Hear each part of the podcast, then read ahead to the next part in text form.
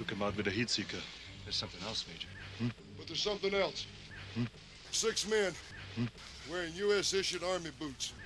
They came in from the north, and then they followed the guerrillas. Mean anything to you? Probably just another rebel patrol. They operate here all the time.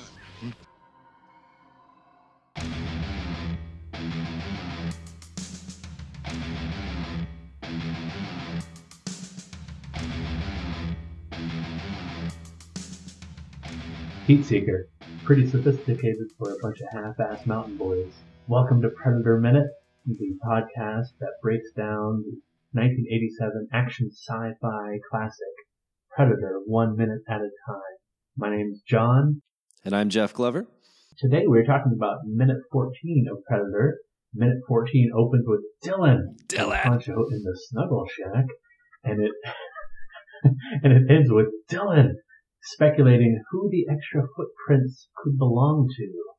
Hmm. So we're having some dialogue after a couple minutes of dialogue free action, music, scenery. Finally, uh, Jeff, what do you want to start talking about this minute? I have quite the list that you could choose from if you really wanted, or you could go from your own notes. Which I have so many of those. Let me let me look at them right now. um, so I actually, with this minute, I think I need your help deci- deciphering uh, kind of some details here. Because when I watched this movie, especially when I was younger, the the beginning part of the movie always just sort of like flew by in the periphery for me, and it's all it was always about you know when we get to the showdown with with uh, Arnold and the Predator. So there's some details happening here. Um, we so in the previous minute we found the down chopper with the bodies inside, the guts were ripped out, that whole thing. The Snuggle Shack. The snuggle shack, yeah. Carl Weathers poked his head in, all lovingly. Yeah. Um, so then we get some uh, dialogue between uh, who is it, Poncho and Dutch. Mhm. And so I guess what I'm trying to figure out is are we to believe that the chopper was shot down by guerrillas? Or was I this totally done? believe that. Okay. And are we to believe that the predator came by afterwards, or did the predator have nothing to do with the carnage that they found in the chopper? Um, I believe we have not seen the beginning of the Predator's handiwork yet. I believe that the prognosis that Dutch gives, uh, that a heat seeker took out the Huey is correct. I think that is what we're to believe and understand about the situation. In the previous minute, I even cut around what you had said because you in the previous minute gave credit to the Predator for shooting down the chopper, and I didn't. I didn't refute you at all in the minute. Listening back, and I thought, oh man, I can't believe that. So I'm gonna, I'm gonna cut around that. So like, so tactfully said, like, you know, we, we tactfully cut around it. So um, I'm glad you brought that up because they even put that in uh, my notes about who shot down the chopper, and I am under the understanding that. it's- Yeah. So see, that's this is actually I've seen this movie like you know 500 times, and like watching it this closely, that's a little bit of a revelation. I in my mind, just all the violence is always done by the predator. Yeah. So this is this is more of them just uh, kind of having their first run in with the guerrillas, and then this kind of sets them on the trail, right? Yeah. Yeah, so like you're saying, there's a lot to be missed here in the beginning, just like uh, the very beginning where they're showing the spaceship drop off, the little spaceship. I think a lot of people forget that part of the movie, and they, you know, go to the movie. They're waiting for the predator eventually to show up. I'm I'm of the opinion it would be way cool to kind of go back in time and not see that first intro of the spaceship dropping off the little spaceship, and Mm. then because the whole first half hour of the movie or so, that whole first act, you have no idea, you know, there's this predator following them. Um, you, you see a little bit of the heat vision before they hit the guerrilla camp, but you don't see the predator at all. Um, you don't see the invisible moving around, the active camouflage. I think it'd be super cool to go in without seeing that spaceship scene in the very beginning and be totally caught off guard Right. surprised when you're, you're when the, when the team starts being picked off one by one. That uh that kind of reminds me of Terminator 2. Right? Cuz Mm. like in Terminator 2, you I mean, going into that movie, just from the ad- advertising campaign and everything, and uh, all the the the hype leading up to that movie, you knew that Arnold was now playing a good guy, Right. uh, you know, T eight hundred or whatever he was. But if you watch that movie carefully and imagine that you had no knowledge prior to going in, you don't really know who is the good robot and who is the bad robot until they kind of have the showdown in the mall, like in that hallway. Right. Yeah, because that's when Arnold is, uh, yeah, pulling the sawed off out of the box of roses. Yeah, and he like ducks around and he protects uh, John Connor. Yeah, John Connor protects John from the from the bullets. So that would be totally. You're right. That would be a great a great way to start the film is having that half hour of uh, just no idea that there was anything supernatural that was gonna. Yeah, and the cut would be so minimal. It's just you cut the first 45 seconds or a minute, Right. and that's that's right because they go to the chopper landing, to the mission debriefing, um, and it's easy just to go into that. The, re- the it's easy to go into that first half hour of the movie thinking, oh, they're just gonna have a tough time basically accomplishing the mission. And then half hour into the movie, like they've accomplished the mission. So you think, well, where's the other hour going to be? Right, Like they just have next? a hard Yeah. time. We're going to see some of these jungle terrors that the field manual talked about. I don't know. We should let's back up to the beginning of this minute a little bit. So we got some Yeah. dialogue right between Mhm. uh, Dutch and Poncho. Mhm. Yeah, and so do you want to recap what they talk about there? Uh, the original script. Oh, well, nice. I keep saying I keep saying original script. Like I put that in quotes because this is a script clearly that was being changed on the days of the filming, e- even if they're a loose skeleton of the structure left over from the first time the Thomas brothers wrote it. The original script is pretty much a line for line match to what we see in the movie for this scene, which is really handy because it was an easy copy paste and had all the lines of dialogue right yeah, looking at it right now, this is pretty much line for line their conversation. Yeah. Yeah. So yeah, I would say in this scene, probably at least Billy's and possibly Poncho's uh, most dialogue we're going to hear from them at one time in the movie. hmm Uh, but Poncho hustles down to Dutch, and Poncho says the pilots each got one round in the head, and whoever hit it stripped the shit out of it. Then Dutch says, took him out with the heat seeker, and Ramirez says, there's something else, Major. And that's the first of two times we hear that line. There's something else, Yeah. Major, yeah. in this in this uh, minute. So you're kind of hinted on. Oh wait, maybe there is more to this than just simply rescuing or simply following the mission that we were told by Dillon. Right. And Poncho says, I don't think that was any ordinary army taxi. Schaefer looks at him, or gives him like a, hmm? and, uh, Poncho slash Ramirez says, looks more like a surveillance bird to me. He's saying this last line as Dillon is coming up behind him to join the conversation. That's So, right. And that's when we get a little bit of uh you put this in your notes, a little bit of ADR, mhm. right? Like they must have had to cover up or change maybe change a line or it didn't uh, get picked up in the original filming very well. Right. Yeah. Uh, yeah. So he says it looks more like a surveillance bird to me. And then Dillon asks him, Dillon, uh, have you picked up their trail yet? Dillon- Dillon's coming in knowing that, right, like we, we, we found this thing, like how, you know, are we on the right path? Do we know what's happened? Do we know where we're going to go next? And, uh, Dutch says, Billy's on it, just really casual, nonchalant line reading, which Mm-hmm. I really enjoyed, um, partly because it playing up Dutch's suspicions and treating Dillon like an outsider like the rest of them are doing now. right. Um, as in like, don't worry about this, we got this. We got it. Uh, We've got a guy that can do that. Don't you worry about it. Exactly.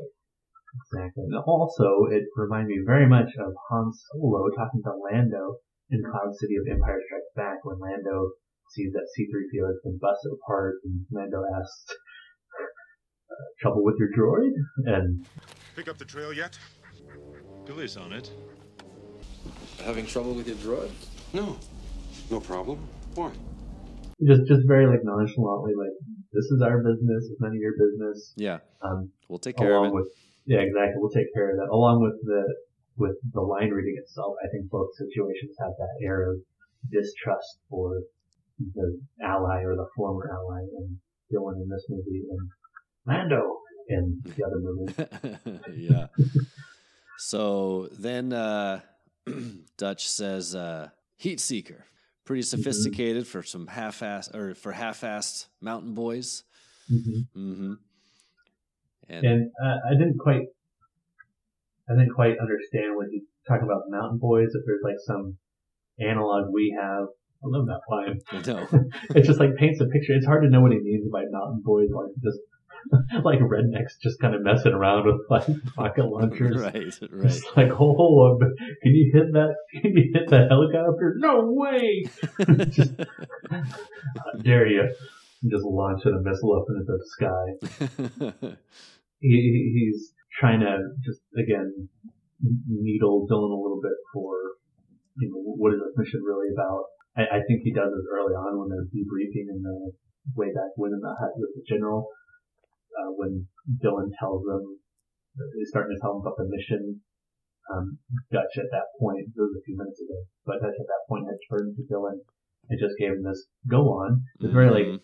casual kind of like prompt, but I could you could totally see it in Arnold's line reading that um, he's he's picking up something a little bit extra, and Dillon has to lie to him in this minute too. At the end of the minute, when um, Billy gives them the report, at the very beginning of this conversation, we we skipped over it a little bit, but um, I I really like how they have Arnold posed Mm-hmm. when when Dutch comes up. He's got like his foot up on a rock or something, like a statue, like one hand on his hip, and then like his gun is over his shoulder. It's like the most stereotypical manly pose possible. He's like staring off into the wind. He looks like a unicorn on a windy cliff. you know. And then Poncho comes running up. he does look very statuesque, and he's looking, he's, he's aiming the the weapon basically right at the camera, his M16 yeah. A2 with the M203 attachment. I, I do like I do like how he's right up front though. It, it is playing him as this leader who's participating, not a leader who's hanging back and ordering people, but he's like right on point, just Yeah. waiting for the information to come back from Billy. Just again, right there in the field and right there, whoops, right, right there at the forefront. Not afraid to be on the front lines. Yeah, exactly. All right, so so then we get some uh, some information about the number of people that have uh, taken the the prisoners, right? So then Billy says, uh, "Major, look, there were ten, maybe twelve guerrillas. Looks like they took some prisoners from the chopper." hmm Points and then says, "There's a different set of tracks over there." Yeah, he says there's something else, and then haha, look, that with the Poncho said that just a, a few seconds ago. Yeah, about a trail or a, a different set of prints, six sets of U.S. Army issue boots, following following the the guerrilla trail. So, did you have any questions yourself about logistics right here? About looking back on this and saying like, who is doing what, who's going where? Yeah, so so as I understand it, so as you can see, I'm not a predator expert. I'm I'm just uh, a lowly fan who brushes through the first 30 minutes to get to the good part. so there was a helicopter was coming through, was taken down by the group of 12 guerrillas. Hostages were taken, the other people in the helicopter were killed. Mhm. They leave. Another group of 6 soldiers comes through and we are assuming that those six soldiers are supposed to be on the trail Yes. of these same 12 prisoners? Yes. Okay. All right. Yes. Now I get it. I also take it to mean that Dillon knows exactly who these people are, and we'll find out a lot more in two or three more minutes. I can't wait till you get to the rebel camp. Yeah, that too. I mean, it's all. Uh, Billy has his longest line of dialogue probably in the movie right here, where he's reporting on his scouting duties, his tracking duties. Uh, he's actually, in my eyes, he's becoming the tracker, the point man, the scout Mhm. for this group that everybody says that he is. So uh, he's coming back to Dutch. He says Major a couple times. I don't know if this is a John McTiernan decision, but he says Major. As you see him approaching, you can see him say Major again a second time, but you don't hear it. So that line was ADR'd out. It was, Hmm. it was like anti ADR'd. It was like, oh, we're gonna cut John McTiernan just saying like, for the sake of efficiency, just cut that second thing. Arnold should be Arnold should be looking the first time he's called. You know, a good, Oh, funny. I never noticed that. Yeah, it's just one of those little tiny things. He explains the situation. looks like there are maybe 10, 12 guerrillas. Looks like they took some prison. Looks like they took the two prisoners from the chopper. So it's specific. It's not specific in the script, but it is specific in the movie here that they took two prisoners. How Yeah. you'd be able to tell that? Well, you have to talk to Billy. He must be some awesome tracker. and then he says there's something else. There's a different set of tracks. U.S. Army, U.S. Army boots came in from the north. All the guerrillas. So we got a second set. So there's some other patrol that is also on the trail of these guerrillas. Yeah, very pointedly following those other guerrillas. And Billy makes it a point to recognize the distinction of uh, the different gear. As an audience member, right, watching this for the first time, uh, you, you're probably thinking the same thing about like what, like who are these other people? Are we going to run into like another group of Right. elite mercenaries or elite uh, Delta Force level soldiers like Dutch's team?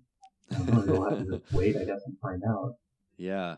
Um, we need a, a Predator prequel that tells the story of this group of soldiers as they're coming through the jungle. Then we can find out what actually happened. At the prequel.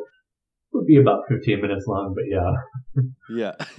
yeah, and yeah, it, it, it's it's one of the uh, neat things of the movie, in in my opinion, that there are there are things happening outside of the movie that we don't see that we can just imagine in our heads that we have to imagine in our heads. Yeah, no, that's a good uh, that's a good point. They the whole first you know thirty minutes of the movie is they set up the scene and it takes us to where we need to go for the the showdown to happen with the predator.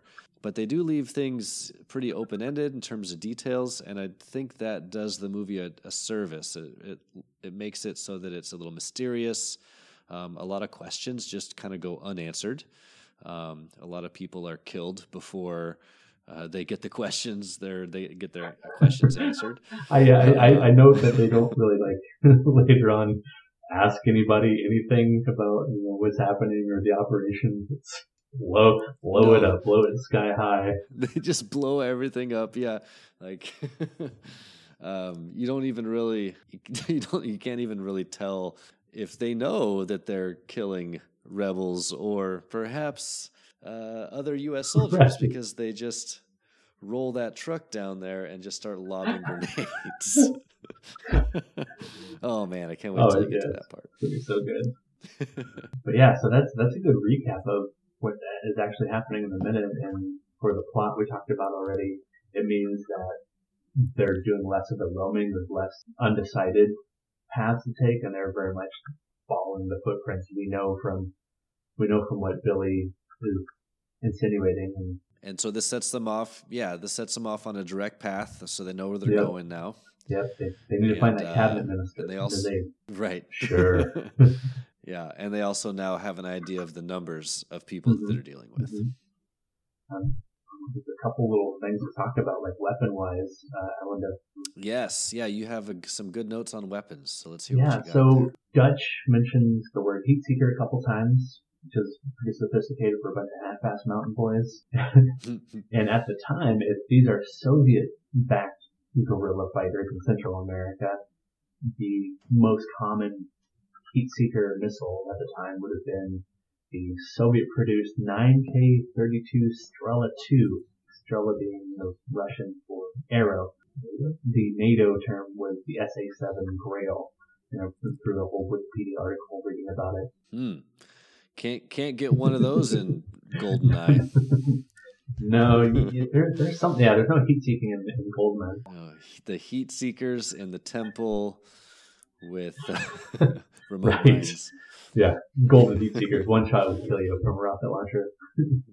Right. I guess in real life too, but yeah.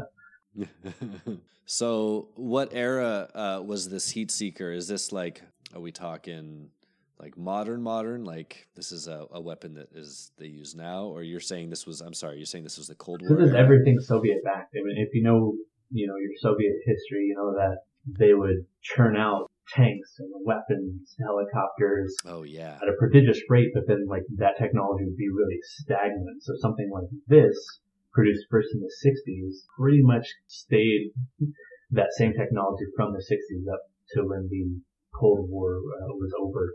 Uh, the, the early it. 90s. Uh, the Wikipedia article rife with talking about who was using Strela 2 at the time. Um, I focused on the Nicaragua section where it talked about the Contras backed by the U.S. and Sandinista government forces both being known for using this Soviet rocket launcher. Uh, the Soviet rocket launcher was developed based on research that the KGB, basically the CIA uh, for the Soviet Union at the time, the research they're doing on the American heat seeker at the time, the Red Eye. Uh, the American Red Eye eventually became the Stinger, but like I was saying before, the Soviet technology, Stinger. yeah, but the Soviet technology essentially stayed the same uh, throughout the Cold War. Yeah, they got all those people in the gulags just churning out the the products. I I remember being in a Russian class in college and reading that they would. This is an aside. Sorry, everybody, but they would uh, in in those Russian, you know, basically concentration mm-hmm. camps, mm-hmm. gulags, where people were being to prisoned and forced into labor for decades. They would just to keep the prisoners busy, have them churn out like nonsensical things. And they had pictures of these prisoners that were making, like manufacturing, like giant nuts and bolts that would never ever be used for any purpose, but it was just to keep the prisoners working and doing something in the camps. Wow, just like these widgets or thingamabombs or something. Yeah, exactly. It could have just been Oh. anything. Yeah. That's terrible. Yeah, it was uh, crazy, crazy pictures. It, I, I promise it's true. I saw it in college. Saw it in college. Yeah, so huh, don't go to the gulag where you have to make useless widgets. It's a bummer. Bummer. Yeah. The, gulag's being a bummer. Instead, Hot can- take. Gulag was a bummer. hot take, Ah, hot take, tango. All right, so the so the Strela two, so it was an actual like ground to air rocket launcher that could actually detect heat. And it was, I believe, yeah, it, it was one that had, and I, I can't explain the technology. Yes, it, it, it, it tailed the heat, but it could only tail the heat to a certain altitude. And when the, during the Vietnam War, when the helicopter pilots, the Huey pilots were figuring that out, they would just go higher than it could detect. Oh, And then, right. you know, people parachute in, smart. uh, which, which is not going to detect the people parachuting in because it's not that amount of Yeah. that's looking for. But my one of my favorite facts from the Wikipedia page is just the general name for a personal surface to air missile, and it's the Man Pad. The man. the Man pad. Portable Air Defense System. The Man Pad. Man It's like such a gentle name for something it's meant not to. something you can find in the personal hygiene section. not. You find it a little couple aisles down. You know the Cabela's, just right between the M16 and the M203 or the yeah 37 millimeter flare launcher or whatever. Do you have an extra man pad? I left mine at home. Um, Uh, that's hilarious. Man portable air defense. Yep. Man pad. All right. Air defense. Uh, the Wikipedia article mentions just a couple more things about the whole Strela. Strela! Um, it was known, uh, it was, it was credited with downing 10 AH-1 Cobras, dozens of Hueys, one TA-4 Mm. Skyhawk, and one AC-130. Uh, so what stood out to me was just the, the note about dozens of Hueys. Uh, so before Right. before, you know, before people figured out, oh, that these things are hit things at a certain altitude um, and a certain heat signature, um, uh, because this is it leaves off in this fact about the Strela being the main reason that today's military helicopters have infrared warning and infrared countermeasures. with flares that send out, you know, those hot, hot flares, where the heat seeker would do the thing is zigzag to hit the flares, um, uh, countermeasures as opposed to the actual helicopter. Got it. Hmm. And then, uh, so that's he talks about the heat seeker. We do see get a nice shot of uh, Arnold with his gun just draped over the top of him when he's standing like a unicorn on a cliff. Um, and that is that is his M16, correct? Yes, it's an M16. Yeah. And he's also got some grenades, like just sort of dangling from his chest. That's nice. I'll, I'll I'll do the grenade talk around the guerrilla camp because that's when like we really see those Oh, bad yeah. boys in action. You think? we do see Uh, them. The, the, these are like the first big IMD firearms that we're seeing this kind of long shot or long held shots on. We see Dutch with his M16 fitted with his M203 launcher and IMD firearms database or the Internet Movie Firearms database um, analyzes all the firearms you see in movies, like weapon by weapon and modification by modification and handguard to the flash hiders. Uh, is calling his M16 with the grenade attachment a fake M203 launcher, Hmm. it, meaning it's not an actual two, M203 launcher, it's a 37 millimeter Cobra launcher. I think it's because it gives the grenade launcher like that much more size and that much more Yeah. intimidation. Wait, so you found that on the what, what was it called? The Internet Internet Movie Firearms Database. Internet Movie Firearms Database. I saw that in your notes. I thought it stood for Internet Movie Fucking Database.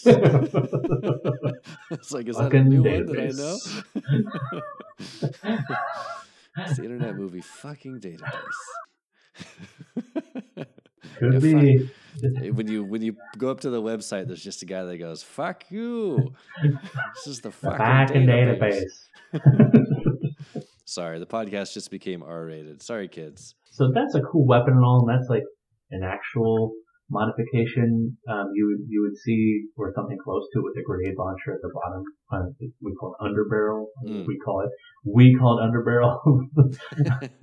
but uh, Billy's gun, in my opinion, is way more impressive. So something I had mentioned in a previous minute is when they first land from rappelling down from the choppers, you see Blain, Dutch, you see Billy, you see Dillon, Mac, all more or less with their unique weapons, either satcheled or in their arms. And I was saying something like, "Oh, Billy is having he has an M16 like Arnold." Wrong, obviously, because the close up of Billy shows you what he actually has, which is yes, an M16 rifle, just like Dutch has, but his underbarrel attachment is not a grenade launcher.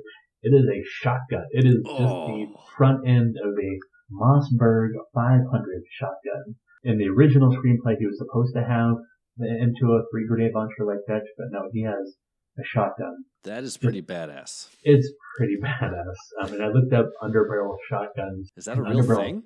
It's a real thing. It is the M500. From what I could find, was never a real attachment. It was just one made for the movie. Like everything else, apparently for this movie was like Right. first time. They like, it's like they just found a bunch of different guns and super glued them together. it was like, this is yours. This is a rocket launcher shotgun rifle. hey,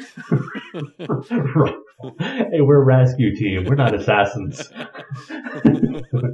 Can we rescue more people with this or with this and this glued Yeah. together? Oh my god, that's amazing. So he has, yeah, he has basically a brand new weapon just for this movie, just like Poncho has his pretend grenade launcher that's made with a flare launcher and MP5 parts. Um, I would say it's it's it's crazy. It's like Hawkins and Dillon, they have just your generic MP5s, your Right. submachine guns, and everybody else has just some ridiculous loadout where you're saying, oh, like these these people are so badass that they all have their own. It's like uh, and- it's like the Super Soaker guns when we were kids, right? Remember the original Super Soakers was just like a single like tube, and everyone was like, "Whoa, look how much water you can spray." Flash forward like thirty years, and there's like backpacks and like canisters all over. shotguns on the bottom. Yeah, yeah. Kids have machine guns on the bottom of their squirt guns. Flare launchers. yeah, God, kids just have a good time. those Super Soakers really got out of control. God, I, I remember I had such a good time with Super Soakers. But, Oh yeah, they were awesome. but then you have to like run over to the hose and refill it because you're having such a good time just spraying everybody. Oh yeah. Something to watch out for that the IM that the IMDb of firearms kept mentioning was um, whenever you see like a straight on shot of a weapon, see if you can see the blank adapters, meaning like the little uh, attachments you'll see them in the front of the barrels of the M16 specifically. and what that means, there are a couple things. One, of course, they're using blanks in the movie, but Right. two, these are by and large real guns. They just converted. So they didn't like build these guns like airsoft guns, right? Out Yeah. of like plastic and other parts. But these are actual like you know, seven to eight pound machine guns, and, And they the just super glue them together. M134A, right? super glue these bad boys together.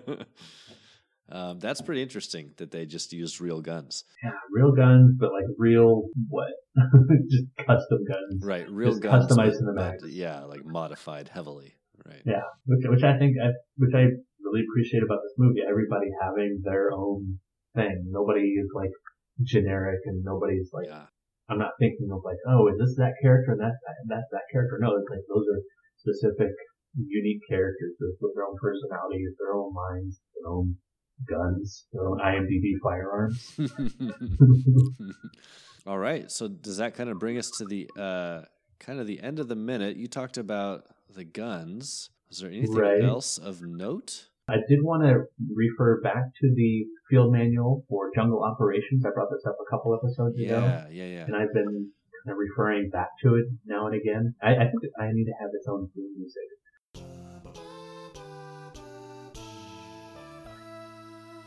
Uh, but I looked up the section on tracking because just like Billy's doing here, determining what's happening, like what's happened in the past, like many men, it went that way. It's it's a skill is is tracking through the jungle. And part of the guide makes it seem really easy that like there's so many things you could disturb. There's so much possibility of like mud footprints. In my opinion, it would be not impossible. 'Cause, right? I'd just be like, ah, I don't, I don't know, like uh, that way, or then maybe there's like, like that could be any kind of trail. It makes a note that it, it makes a note in regard to guerrillas. So it says tracking is important in counter-guerrilla operations, where it is often difficult to locate the enemy. Guerrillas who conduct raids and ambushes will normally return to their bases as quickly as possible. Well-developed tracking skills will help units to maintain contact with the enemy. So it's weird, and then I'm reading like these things from this 1982 guide, and it's like right. maybe the brothers when they're writing the script are like taking a lot of this into consideration. Like, oh, like as soon as they strike, they're gonna go right back to the camp. So that was Right. I found it mentions what you could look for if you are tracking someone to the jungle on a separate page. It says look for broken branches and twigs, leaves knocked off bushes and trees, branches bent in the direction of travel, tunnels made through vegetation, broken spider webs, pieces of clothing caught on the sharp edges of bushes, and footprints, just like Billy found. Oh, yep. So it's, it's really neat to see correlation between like a real life document that would be circulating through the army at the time. Yeah, it seems like they did their research because I mean, beyond the uh, modified crazy weapons and whatnot, I feel like all the interactions feel realistic. Um, the things, the decisions they make feel realistic, and uh, you know the way they speak to each other all seems like a group of trained professionals following protocol. Yeah, and look at Poncho here at the beginning. Talk about professional. He's like he's very much whispering quickly and quietly to judge his findings. He's not blurting it out. He's not yelling it from the chopper. He's hmm right up, right up next to the statue. That's a unicorn. Yeah, Beautiful creature. to have a, a quiet conversation with the boss to find out, just to, to give him uh, the information that he needs to know to make the next decision. Right? Right. Yeah. And don't tell the new guy because the new guy sucks. Right. He's ghosting us. He's terrible. yeah, Ghost, the new guy. The last thing I guess we could talk about, um, this being almost said Halloween, this being Thanksgiving week, I thought what better way to celebrate Thanksgiving? One, to record a podcast about Predator, but two, think about what are some of the things you're thankful about in this movie, Predator. Um, so I have my own list of three, and if you have a list of three, Yeah. Do um, you want we to can go? maybe trade off. do, and- yeah. Should we go back and forth? We sh- let's We do that. Let's go back and forth. Yeah. All right. So do you want to uh, start or should I start? I, I can go first.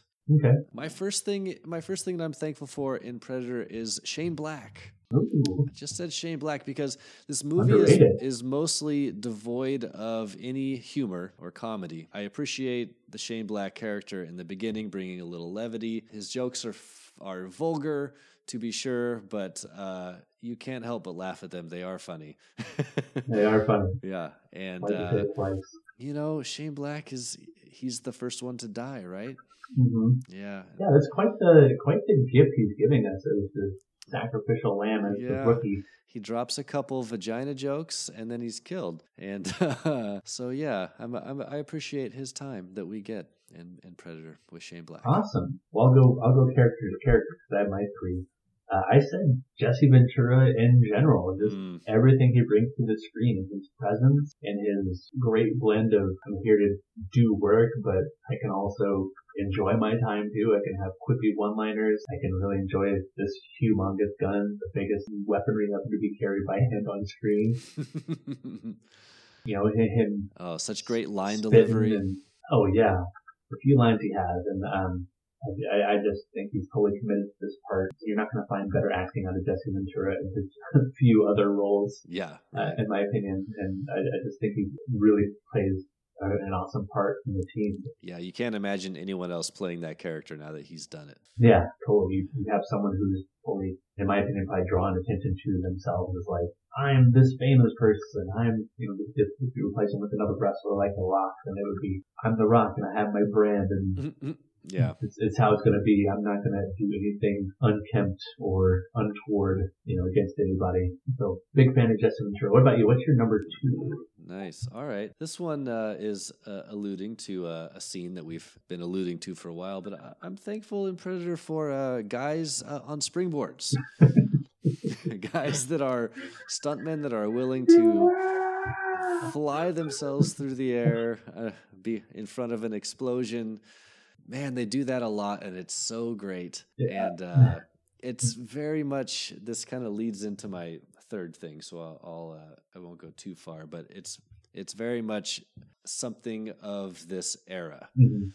right? To see just like generic bad guy flying clearly off a springboard into the air from some explosion.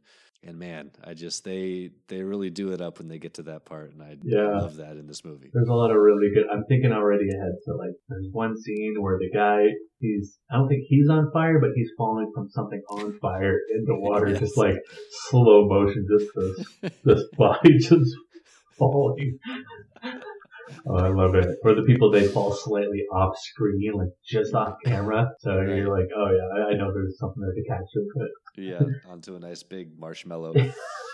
uh, All right, what's your next one? Uh, my next one is just the simplicity of the script. I, I'm a big fan of cutting out the unnecessary parts where you need to. I'm a big fan of just editing in general, where whether it's my own lessons, whether it's you know editing like an email and taking things out, or in this case a movie with lines of dialogue removed, scenes removed, which we, we haven't seen a lot of scenes really necessarily removed from the script yet, but there are definitely some in the climax and in the end of the movie that they've Mm. removed for just keeping things old simple, uh, straightforward. less is more Oh, adage, definitely. right? Well, Yeah. not only less is more, but also allowing the cinematographer, allowing the, the allowing uh, Alan Silvestri and the sound department to do their jobs of telling the story Mhm. through audio and visual versus just words, words, words, words, words all the time. Like here in this scene, like we said, it's the first time in three minutes someone's talking and it's, you know, rush, hush, you know, right up close between two people in, in a very professional manner. Yeah. All right. What's your number three? My third one's a little more general, and it's it's more that I'm uh, I'm thankful for movies of this type.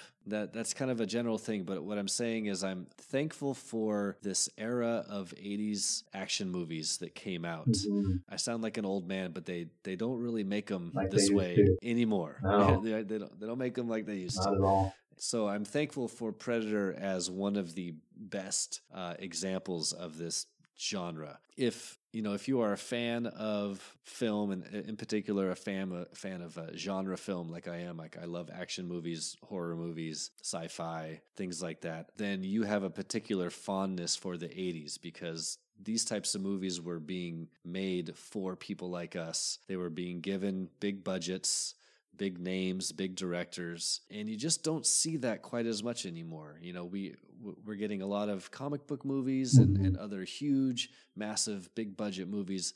Those are really made for you know those are all PG thirteen, and uh, I just really love in this era that someone would say, no, we're going to make an R rated action movie for adults, and uh, Predator's one of the best ones there is. So Yeah, totally. Like those are the movies made to draw the big audiences in the 80s. And if you're looking for those nowadays, those genre ones, you usually have to go overseas and watch something made in Hong Kong or yeah, South Korea or Thailand. If you're talking like the Raid movies. right. Those are right, some fantastic movie making departments for those genre films. You know, not not only just actioners, but also you have in South Korea they have a lot of like really great thriller, Yeah. crime thriller, crime, Crime drama thrillers. movies, like Yeah. almost mafia like movies. Maybe they're like kind of in the 80s department right before they're starting to go you know, big movie, big movie, big movie, like comic book style movie.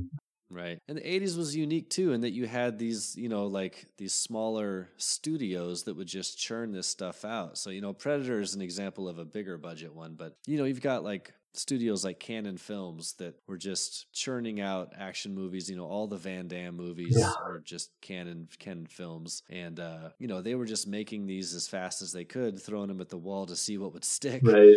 And uh, you know, some went straight to video, and I don't know. I just love that era of film for Era.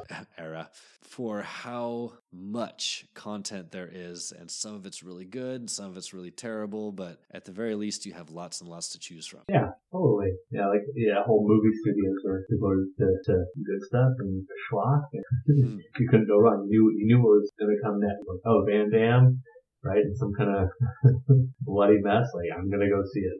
Can't Gonna wait. go see it. Yep. All right. Oh, you still need your third one. I think my third one, I'm trying to, oh, I would say, so you mentioned the 80s, it gives us also, there, during the Cold War, there was always a fixed bad guy. You always had the Soviet presence or anywhere Yes. around the world through all the proxy wars in Vietnam and Korea to Central America, where you could point and say, that's the bad guy. Say goodnight to the bad guy. No, um, Right. but you could you could point to that that force, that whole of the country, um, the whole of their system of government slash economy, you know, the evil force of communism trying to take take over the world.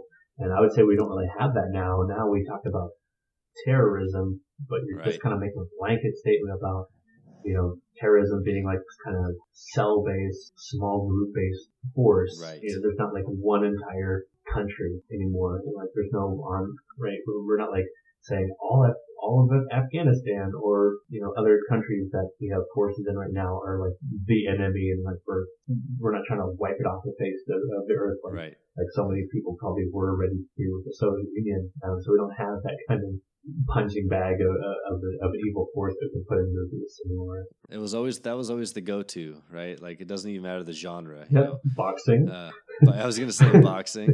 Just get a big, strong Russian. There you go. He's evil all of a sudden. yeah, yeah, like war games. Yep. Yep. Yep. Yeah, I mean, we just we just had that. I mean, along with being terrified of nuclear annihilation, and don't forget in the '80s, like we also they also made some pretty sweet bad guys. Like, not Yeah. bad. Oh yeah. I So many yeah. good bad guys. We see a really really good one in this movie, um, in Arnold's old buddy Sven Ole Thorsen in the Rebel Camp uh, a little bit Oh, later. yeah. yeah. Oh yeah. That's He's right. the one he knock knock with his M203. Knock knock. Knock knock. So good. Okay, going ahead of myself.